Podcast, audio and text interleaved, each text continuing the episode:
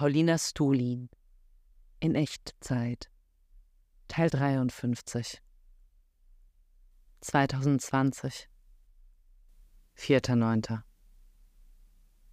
Man erfährt sich die meiste Zeit reflektiert. Das Spiegelkabinett ist eine der besten Metaphern für die zwischenmenschliche Erfahrung. Geträumt, den fertigen Comic in Händen zu halten – und bodenlos enttäuscht zu sein über das verwendete Papier, das richtig eklig anzufassen war. 6.9. Seltsam, wie mir das Wort Erstgespräch gerade aus zwei unterschiedlichen Richtungen ins Leben geweht wird. Einmal von der Psychotherapeutin, mit der ich einen Termin ausgemacht habe, und einmal von der interventionistischen Linken, bei denen ich mich um einen Beitritt beworben habe. Radiointerview mit der linken Sendung Raccoon Radio, aus dem ich zwar heiter und beschwingt herausging, aber auch mit der leichten Sorge, vielleicht doch einen Tick zu freimütig mit meiner Weirdness um mich geschleudert zu haben. Ich bin schon ein komischer Vogel. 8.9. Ich spüre eine gewaltige Welle von ganz viel Zeug auf einmal auf mich zukommen gestern Termin für die Probe mit Sandras Band am Freitag und Musizieren mit Mara und Mariechen am Samstag zugesagt. Zudem rief mich Tom Uhlig gestern noch mit dem berühmten Anschlag auf mich an und unterbreitete mir das Angebot, für 3000 Euro Illustrationen für die Bildungsstätte Anne Frank zu machen. Was für ein Batzen Geld. Aber halt auch so viel Arbeit. Seit gestern darf ich nun jeden Moment damit rechnen, eine Nachricht von Annette zu bekommen, die besagt, dass das Buch da ist. Ich schlage mir das Phantomding, das ich ständig in meiner Fantasie begutachte, durchblättere und von dem ich mir vorstelle, was für ein Geräusch es wohl macht, wenn man es auf den Tisch ablegt, immer wieder aus den imaginierten Händen, wohl wissend, dass mich meine Erfahrungen nur unglücklich machen können. Ich bin kurz vor der Niederkunft. Bald kracht diese eine Sache in unser aller Leben und von da an wird alles anders sein. Einen fetten Eiterpickel zwischen den Augenbrauen zu haben, fühlt sich an, als wäre man ein richtig ekliges Einhorn. 9.9. Besuch von Elias in der Betreuung. Perfekterweise zu einem Zeitpunkt, an dem das Betreuer-Kinder-Verhältnis so war, dass es nichts ausmachte, dass ich die letzte Stunde meiner Schicht draußen mit ihm rumlümmelte und über Gott und die Welt plauderte. Große Freude darüber, zu erfahren, dass er politisch hoch aktiv ist, ganz besonders in der Black Lives Matter Bewegung, und mit verschwörerischer Stimme verkündete, dass er gedenke, in naher Zukunft bei diesem Thema neue Maßstäbe zu setzen. Ich platzte fast vor Entzücken, als er zustimmte, dass ich ihn nach meiner Schicht noch zum Luisenplatz zu seinem Bus begleite. Genau so, wie wir es vor ein paar Jahren regelmäßig taten und wie ich es als Hommage an diese urbesondere Beziehung in meinem Comic verewigt habe. Ständig stellte ich mir vor, wie er ganz bald sehen wird, dass ich diesen kleinen gemeinsamen Weg, den wir schon so oft zusammen gegangen sind, und unseren dabei stattfindenden Gesprächen ein Denkmal gesetzt habe. Abends Demo anlässlich des niedergebrannten Flüchtlingslagers in Moria und dem Unwillen der BRD, den nun noch mehr denn je schutzlos ausgelieferten Menschen zu helfen. Seltsamer kurzer Wortwechsel mit Sascha, der gerade konzentriert die Menschenmassen abscannte, und meine Frage, ob er Lust habe, mit mir ein Banner zu tragen, zwar höflich, aber doch irgendwie unangenehm fremd ablehnte. Das versetzte mir einen kleinen Stich, doch ich sagte mir, dass ich diese Kränkung ignorieren sollte, da sie hundertprozentig nicht aus Ablehnung meiner Person herrührte, sondern einfach daraus, dass er gerade etwas anderes im Kopf hatte. Die Dissonanz verstimmte mich aber doch beharrlich und klang im Weiteren noch mehrfach in mir nach. Ich fand dann erst Steffi und später Sonja als Transpi-Mithalterinnen und genoss es, mit ihnen abwechselnd zu plaudern und Parolen wie Grenzen auf, überall, Stacheldraht zum Altmetall zu schmettern. Sonja deutete auf einen Typen in der Menge und meinte, das sei ihr neuer verhasster Mitarbeiter, der an einem seiner ersten Arbeitstage eine Mitarbeiterin zum gemeinsamen Saunabesuch einlud und im selben Atemzug erwähnte, dass er eine offene Beziehung führe. 10.9. Komische Angepisstheit von allem. In der Betreuung versuchte ich weiterhin, dem Missklang zwischen mir und Sascha keine Beachtung zu schenken. Doch er war sensibel genug, um ihn herauszuspüren und fragte mich in einer kinderlosen Pause, ob etwas mit mir sei. Ich offenbarte zwar nicht, dass mich unsere kleine Begegnung gestern peinlich stark beschäftigte, legte jedoch meine allgemeine schlechte Laune offen. Er war total empathisch, und innerhalb von Minuten schwang unser verstocktes Miteinander wieder in den vertrauten Flow. Wir redeten über unsere Schwächen und peitschten einander wie gewohnt mit coolen Ideen darüber auf, wie die Welt sein sollte. Als ich später zu Hause meine Sachen zusammenpackte, um zum Erstgespräch für die IL aufzubrechen, entdeckte ich einen Haufen Fotos, den mir Annette über WhatsApp geschickt hatte. Bilder davon, wie sie das Buch in Händen hielt, garniert mit den Worten Was habe ich mir da nur eingebrockt? Ich war über alle Maßen angetan und schmolz nur so dahin in Wohlgefallen darüber, wie sich das Covermotiv genau so über den Umschlag spannte, wie ich es mir vorgestellt hatte. Da ich in Eile war, schrieb ich nur ein knappes Oh Gott zurück und hastete davon. Abends wieder angekommen, setzte ich mich an den PC, um am Aquamagazin zu arbeiten, als mich weitere Bilder vom Buch erreichten. Ich gab mir einen Ruck und bat Annette, mir ein Video davon zu schicken, wie sie den Innenteil durchblättert. Ich wendete meine Aufmerksamkeit wieder der Magazingestaltung zu. Wenige Minuten später kam das Video. Mein erster Gedanke war, ah, das Vorsatzpapier ist zu dunkel. Ich habe mich nämlich überreden lassen, das Grau in meiner Vision durch ein dunkelblau auszutauschen, weil Annette Grau so öde fand. Einmal wieder Notiz an mich selbst, dass ich meiner Intuition vertrauen und sie hartnäckiger durchsetzen sollte. Aber nach dem Vorsatzpapier begann das Paradies. Trotz trashiger Handy-Videoqualität ging aus dem, was ich sah, in aller Deutlichkeit hervor. Mein Plan ist gelungen.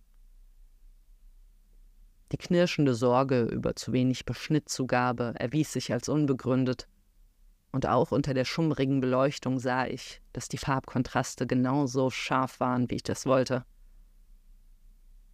Ich gefiel mir darin, komplett im Staunen darüber aufzugehen, was ich gerade sah.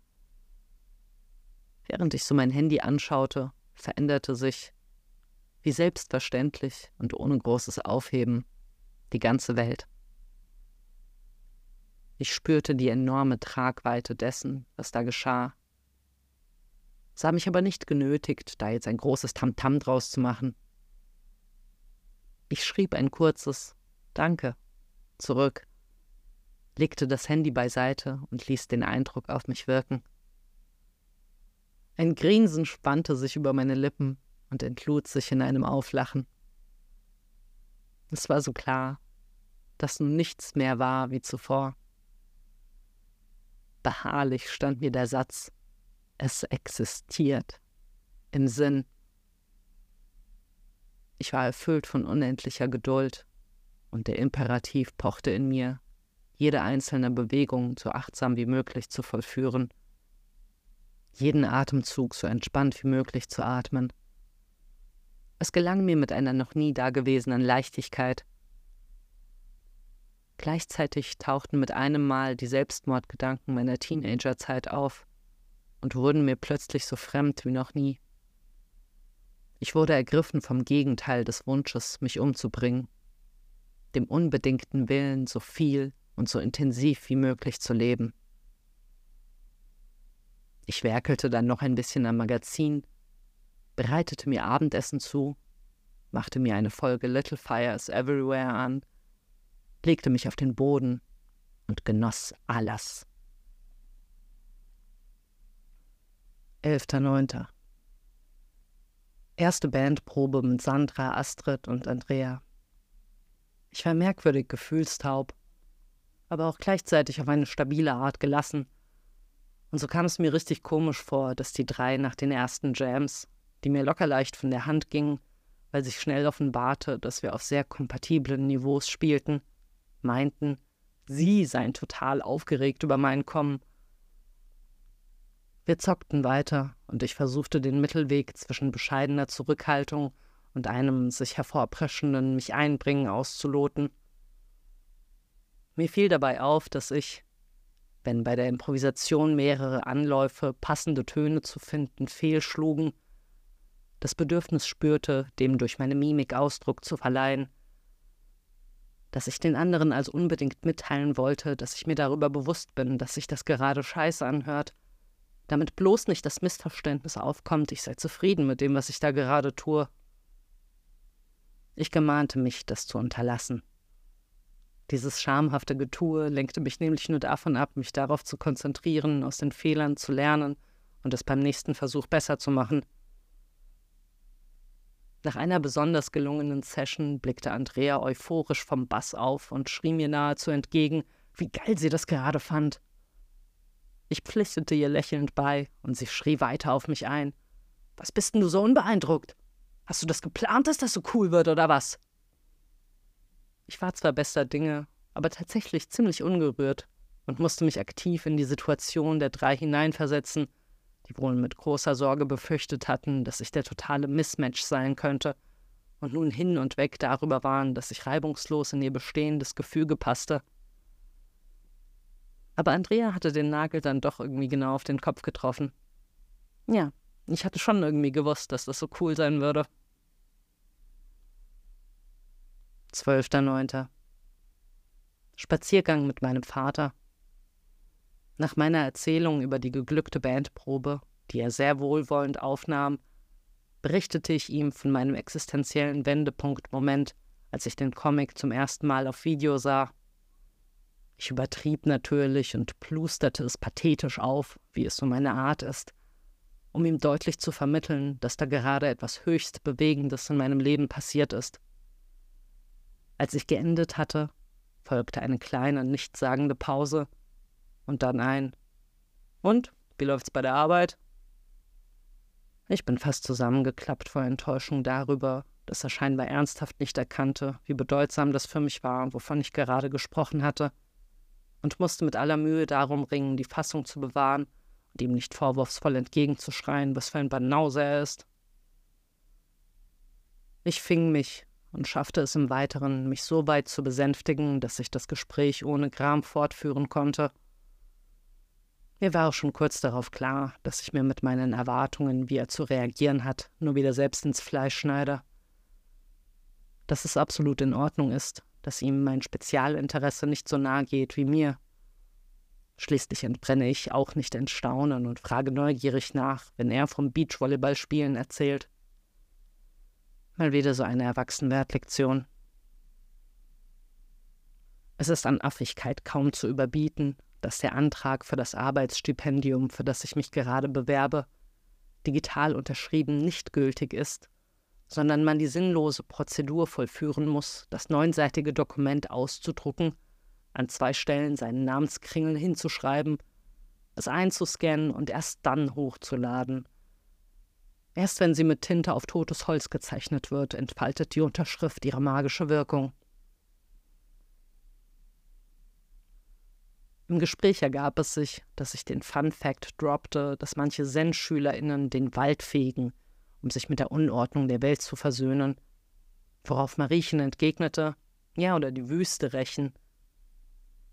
Die Vorstellung gab mir den Rest und mir entfuhr ein aufrichtig bemitleidendes Oh Gott bei der Vorstellung, dass sich jemand diese Aufgabe tatsächlich auferlegt.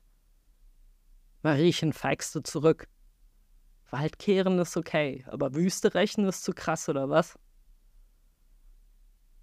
14.09. Gerade durchflutet von der Vision, in Darmstadt das coolste Jugendzentrum der Welt zu eröffnen. 17.09. Fotoshooting mit Nuki für den Artikel im P-Magazin.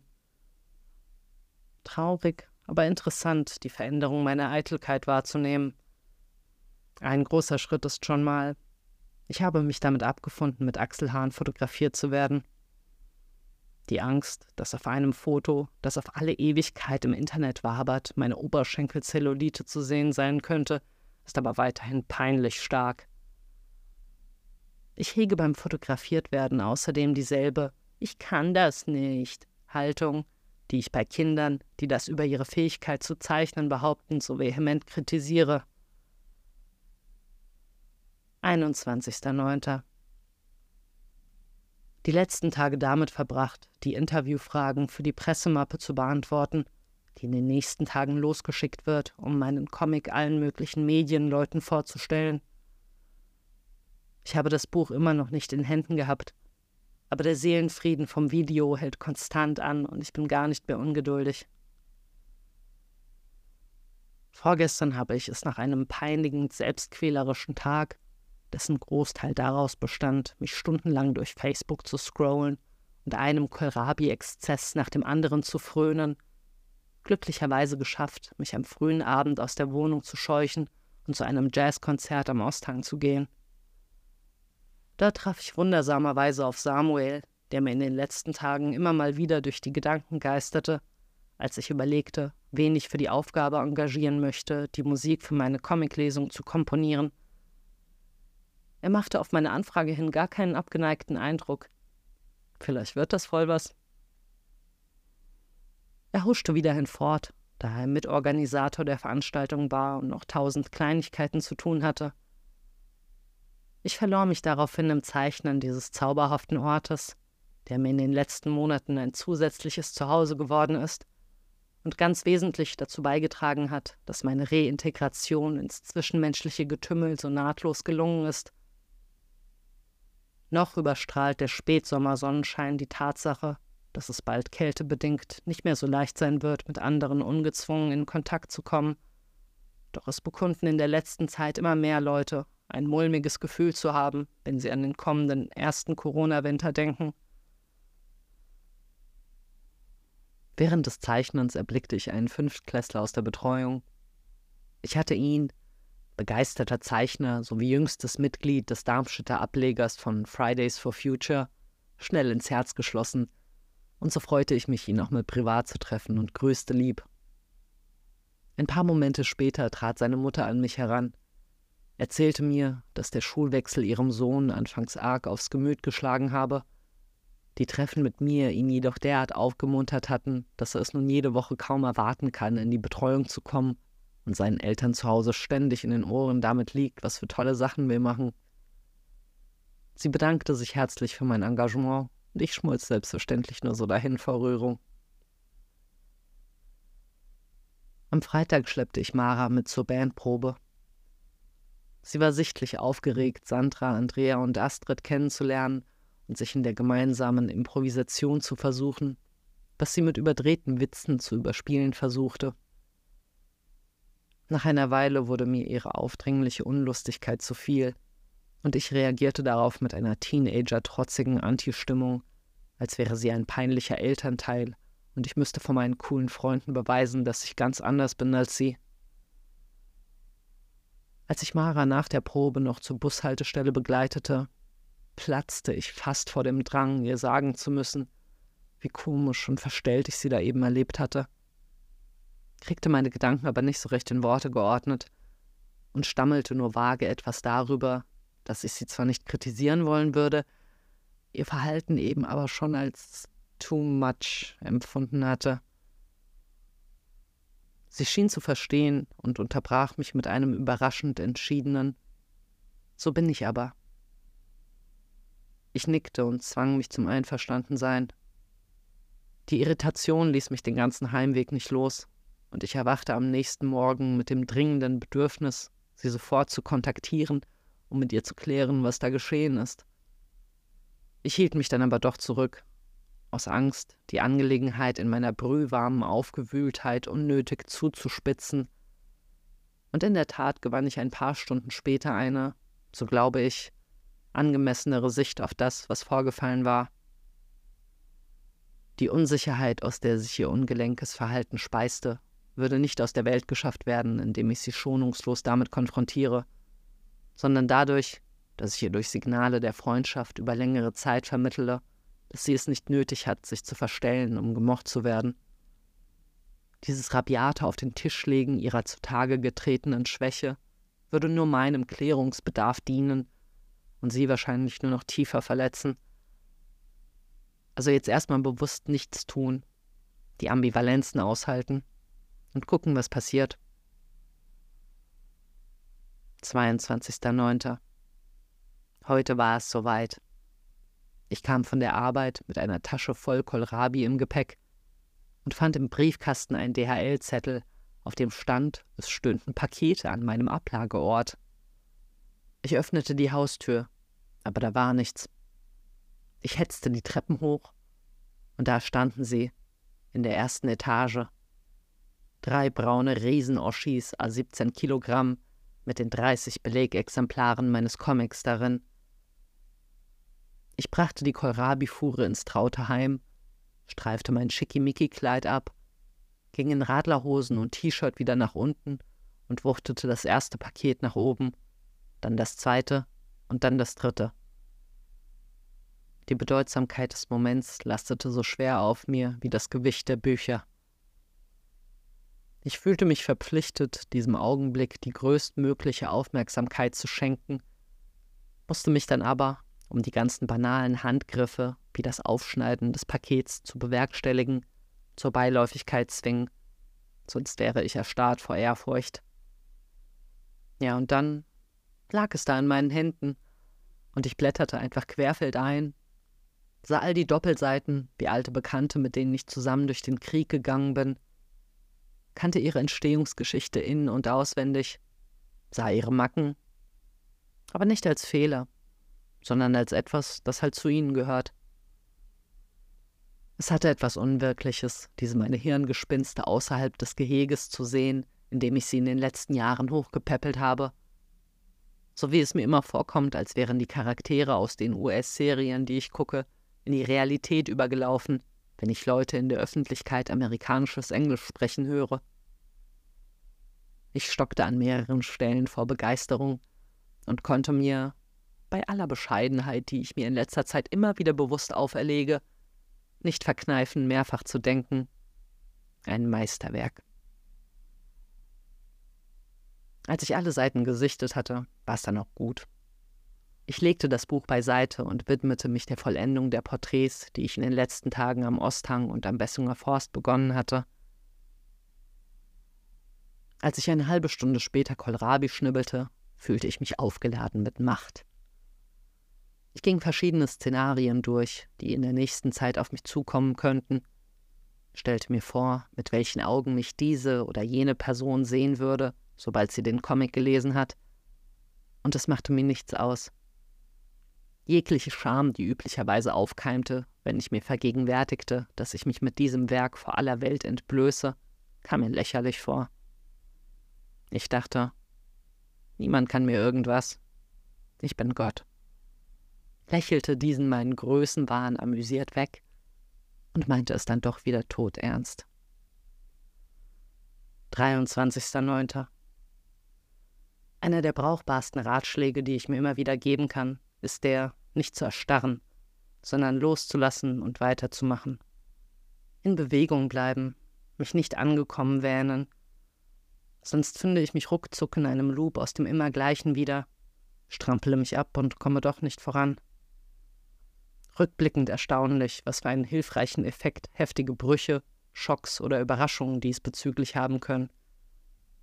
Wie zum Beispiel meine zwei Armfrakturen, die mich beide Male aus sehr unterschiedlichen Situationen herausgerissen haben, die sich ohne diese Zwangspausen wohl zu lähmenden Gewohnheiten verfestigt hätten. Ein Hoch auf das Aufgerütteltwerden. Heute drei Exemplare meines Comics in die Betreuung mitgenommen und auf den richtigen Moment gewartet, um sie meinen MitarbeiterInnen zu überreichen. Die ersten beiden überreichte ich Maike und Sascha in einem ruhigen Moment, als kaum Kinder mehr da waren und beide gerade losgehen wollten. Ich bat sie, kurz mit zur Seite zu kommen, worauf sie wahrscheinlich erwarteten, dass ich noch irgendein Problem mit ihnen besprechen will, und fielen aus allen Wolken, als ich ihnen plötzlich aus meiner Fahrradtasche jeweils einen in Packpapier gewickelten Oschi in die Hand drückte wie so einen richtig dicken Fisch, den ich gefangen habe. Von einem auf den anderen Moment stand eine riesige Ergriffenheit im Raum, die emotional total ausgeartet wäre, wenn ich nicht dagegen gehalten und die beiden mit einem extra Forschen und jetzt raus mit euch aus der Tür kommandiert hätte, um ihnen zu ersparen, um unauffindbare Worte zu ringen. Sie standen noch eine Weile bedröppelt da, während ich schon wieder zum gerade unterbrochenen Kartenspiel mit den Kindern zurückkehrte und schüttelten lauthals den Kopf darüber, was für eine Bombe ich einfach mal so nebenbei habe platzen lassen, worauf ich sie mit einem weiteren Raus aus der Betreuung scheuchte. Die dritte Ausgabe bekam dann eine halbe Stunde später Nasrin, als sie gerade vom Beten kam und sich zum Gehen fertig machte. Bei ihr war ich dann jedoch machtlos gegen das sich auch bei diesem Überreichen mit aller Gewalt aufbäumende Verbundenheitsgefühl, und mir schossen Tränen in die Augen, als sie das Buch ehrfurchtsvoll entgegennahm und an ihre Brust drückte. Wie komisch präzise das Gefühl im Raum uns allen diktierte, wie wir uns zu verhalten haben. Woraus besteht dieses Gefühl? In den Übergabemomenten hatte es den Anschein, als wäre das Buch damit aufgeladen, wie eine Batterie mit Energie. Ja, diese Metapher scheint mir stimmig. Ich habe über die Jahre Tag für Tag durch eine Kanüle Herzblut abgezapft, das nun in diesem 600 Seiten Ding eingespeichert ist. Am Abend bei der Nie wieder Moria Demo auf viele liebe Menschen getroffen. Mit Samba mein Schluss mit dem Asozialismus Banner getragen und von Sarah wertschätzend gesagt bekommen, dass ihr aufgefallen ist, dass ich nie schlecht über andere Leute rede Oh je, wenn sie diesen Podcast hört. 24.09. Rührender Empfang in der Betreuung von Maike, die meinte, bevor jetzt der Arbeitstag beginnt, möchte ich meinen Hut vor deinem großartigen Buch ziehen. So viele Bilder, die mich bewegt haben. Mir schossen direkt Tränen in die Augen und alles war goldig. Mit Nasrin ergab sich heute kaum Kontakt, doch als sie sich verabschiedete, trat sie extra an den Kreativtisch heran, an dem ich gerade mit einem Kind ein Plakat für Klimaschutz gestaltete, und warf mir voller Werf einen Kussmund zu. Am Abend Verabredung am Osthang mit Adrian, der wie immer zu spät kam, was ich ausnahmsweise aber nicht schlimm fand, da ich direkt beim Ankommen auf Samuel traf, mit dem ich nun fest abgemacht habe, dass er den Soundtrack für meine Lesung komponiert. Jaisa, die Querflötistin, die ich auf einer der letzten Jams porträtiert habe und dadurch mit ihr in Kontakt gekommen bin, stieß auch dazu, packte ihr Instrument aus und begann mit Samuel an der Gitarre zu musizieren. Ich zeichnete die beiden, wie sie abwechselnd improvisierten und dann wieder aus voller Kehle herzzerreißende spanische Lieder schmetterten und fühlte mich dabei so unendlich zu Hause. Hier war ich genau richtig. Das waren meine Leute. Adrian kam währenddessen und wir verschmolzen direkt in einem Strudel aus albernem Gekicher, ernstem Shit, persönlichen Angelegenheiten und Weltgeschichte. Auch im Zusammenspiel mit ihm spürte ich eine starke Vertrautheit und genoss das mühelose einander verstehen. Eine neue Jam braute sich zusammen und ich mischte mich unter die MusikerInnen, um sie zu zeichnen. Es ging so geil ab. Die Leute jodelten ihre Lebendigkeit in die Sommernacht hinaus, und ich saß mittendrin, spielte mein stilles Instrument und liebte es, genau da zu sein, die strotzende Heiterkeit aufzusaugen und gleichzeitig mitzuerzeugen. Es hatte schon länger etwas getröpfelt, so dass wir uns alle an den Rand der großen überdachten Ausstellungshalle platziert hatten. Doch nach einer Weile begann es richtig zu regnen, und ich nahm, während ich konzentriert zeichnete, aus den Augenwinkeln war, wie ein Mensch nach dem anderen ins Trockene strömte, wo die Luft deutlich weniger zirkulierte und das unbeschwerte Beisammensein sich plötzlich in eine Superspreading-Gefahr verwandelte. In mir stritten die Impulse, spielverderberisch einzuschreiten, zur Abstandnahme zu gemahnen und daran zu appellieren, Masken aufzusetzen, versus es einfach zu ignorieren. Ich tat nichts, doch es staute sich ein Gefühl der Falschheit in mir auf, das glücklicherweise dadurch aufgelöst wurde, dass Hannes, einer der Veranstalter, einschritt und uns freundlich, aber entschieden dazu aufforderte, Abstand zu halten. Als ich die ersten Zeichen von Erschöpfung spürte und glaubte, genug erlebt zu haben, um ohne FOMO nach Hause zu gehen, packte ich meine Sachen, verabschiedete mich von Jaisa und ging voller Vorfreude, mich gleich richtig schön Kohlrabi fressend einzumummeln zu meinem Fahrrad. Ich packte meinen Kram in die Fahrradtasche, schnallte meine Mappe auf den Gepäckträger und machte mich daran, mein Schloss aufzuschließen als ich verdutzt feststellte, dass mein Schlüssel nicht an seinem üblichen Ort in meiner Bauchtasche lag. Mir wurde leicht schwindelig, wie immer, wenn die Möglichkeit anklingt, etwas Wichtiges verloren zu haben. Doch meine seit Jahren einstudierte Überkorrektheit, die mich vor solchen Verpeiltheiten in der Regel bewahrt, legte sich sofort über meine Sorge und versicherte mir, dass der Schlüssel sich jeden Moment finden würde. Hatte ich nicht eben ein entferntes Klimpern in der Tasche gehört? Doch all mein Wühlen brachte ihn nicht zutage. Also suchte ich den Bereich um das Schloss herum ab, im Verdacht, ihn während des Abschließens fallen gelassen zu haben, durchsuchte die Fahrradtasche, prüfte, ob ich ihn nicht um den Hals trug, und als er nach all diesem Suchen nicht auftauchte, wiederholte ich diese Schritte erneut und erneut. Nach der dritten Runde wich die Sicherheit von mir, und mir wurde auf einmal klar, dass ich ein Problem hatte. Meine ersehnte Vision davon, wie ich gemütlich zu Hause lümmelte, wurde plötzlich scharf durchgestrichen und ersetzt von einer Vorstellung, wie ich auf der Suche nach einem Übernachtungsplatz in der Kälte herumwandelte. Ich ging zurück zum Osthang, scannte die Orte ab, an denen ich gesessen hatte, und wurde dabei von der brutal unangenehmen Erinnerung heimgesucht, wie ich vor ein paar Jahren mit Ilja, Patrick und anderen Leuten auf Sauftour in Berlin war und plötzlich feststellte, dass ich Annettes Hausschlüssel, den sie mir überlassen hatte, damit wir sie nicht wecken mussten, um zu unseren Schlafplätzen zu kommen, verloren hatte. Die Lockerheit wurde in Sekundenschnelle mit Stress vergiftet, der sich von mir auf alle anderen übertrug, die nun genötigt waren, die Gespräche zu unterbrechen, aufzustehen und den Boden abzusuchen. Und es blieb nicht nur bei unserer Runde. Schließlich verwandelte sich die ganze Bar in einen Suchtrupp, der erfolglos Stühle wegrückte und Ausschau nach einem metallischen Funkeln in der Dunkelheit hielt. Alle waren total solidarisch mit mir und versuchten mich aufzumuntern, aber meine Stimmung war ein für allemal verdorben durch das nagende Schuldgefühl, Annettes Vertrauen derart enttäuscht zu haben.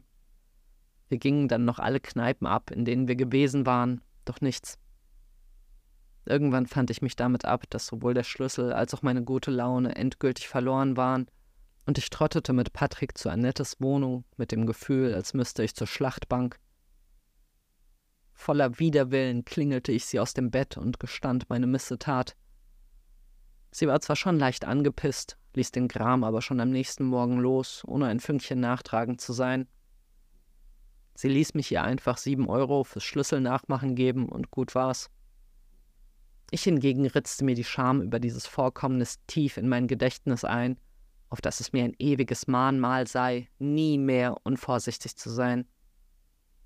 Ich berichtete ihr ein paar Jahre später davon, wie lange ich mich über diesen Fauxpas noch selbst kasteit hatte, und sie zeigte mir den Vogel dafür, dass ich mir wegen so einer Nichtigkeit die Hölle heiß mache. Das hat mir auch schon gut was über mich erzählt, dieses übertriebene Schuldgefühl. In Gedenken an meine unnötige Dramatisierung von damals bemühte ich mich, gegenüber der gegenwärtigen Situation Lässigkeit aufzubringen. Das größte Problem war im Grunde, dass der Schlüssel von der Betreuung dranhing. Nach Hause würde ich spätestens morgen wieder reinkommen, da ich bei Nahmann einen Zweitschlüssel gebunkert hatte. Er ging nicht ans Telefon. Ich fand mich damit ab, dass meine Wunschversion von heute Abend nicht stattfinden würde und überlegte, was nun zu tun ist. Erneut schaute ich an den Stellen nach, die ich vor ein paar Minuten schon abgesucht hatte, ließ jedoch kurze Zeit später, angewidert von der Sinnlosigkeit dieser Wiederholung, davon ab. Der Veranstalter Hannes kam auf mich zu, bot mir seine Hilfe an, und ich entbrannte wieder in Scham darüber, andere durch mein Fehlverhalten mit in die Scheiße zu ziehen. Währenddessen versuchte ich es immer wieder bei Nahmann, doch weiterhin nichts. Ich war so ganz und gar lost, hatte ständig den Gedanken im Kopf, das kann doch nicht sein, und fühlte mich von mir selbst verarscht. Ich näherte mich den Musikern, um aus der Ferne den Boden um die Stelle, an der ich während des Zeichnens gesessen hatte, abzusuchen. Jeiser erblickte mich und grüßte lieb, worauf ich mich wieder beklommen entfernte, aus Furcht, dass mein ernstes Gehabe die gesellige Lustigkeit verscheuchen würde. Es kotzte mich so unendlich an, der Problembär zu sein. Ich gab alle Bemühungen, den Schlüssel zu finden, auf, fand mich damit ab, dass er weg war, und drehte mich um, mit dem Vorhaben, zu Namans Wohnung zu fahren. Da fiel mir wieder brühwarm auf, dass mein Fahrradschlüssel ja weg war und ich den ganzen langen Weg nach Bessungen durch den Regen würde laufen müssen. Ich stellte mir vor, wie kalt das nach einer Weile werden würde, sobald die Nässe meinen Pulli durchdrungen hat. Und in dieser Vorstellung stolperte ich plötzlich über die Tatsache, dass ich ja gar nicht die Jacke trug, mit der ich hergekommen war. Ich meinte einen Groschen fallen zu spüren. Hoffnung erglomm, doch ich hielt sie noch in Zaum, um mich nicht unnötig zu enttäuschen. Ich ging zurück zur Musik, scannte die Szenerie mit meinen Augen ab und sah plötzlich etwas, das vorher meiner Aufmerksamkeit entgangen war. Und zwar den Stuhl, auf dem ich gesessen hatte, und meine Jacke, auf dessen Lehne, die ich dorthin gehangen hatte, um mehr Armfreiheit zu haben. Ich ging hin, packte den Stoff und spürte durch ihn hindurch den Schlüsselbund. Der enge Knoten in meiner Brust platzte mit einem großen Knall. Leichtigkeit durchflutete mich, und mit einem Mal war ich wieder in der Lage, mich zu freuen. Ich schrieb Naman eine euphorische SMS, nahm meine Vorfreude, gleich alleine zu Hause zu sein, wieder auf und ging zu Hannes, um ihm von meinem Fund zu berichten. Er freute sich aufrichtig mit mir, und wir wechselten noch ein paar Worte. Ich erzählte ihm, dass ich gerade heute früh in mein Tagebuch geschrieben hatte, dass es manchmal eine schockartige Aufrüttelung braucht, um sich aus der lähmenden Gewöhnung zu kicken worauf er ein bisschen geheimnisvoll antwortete Ja, willkommen in 2020.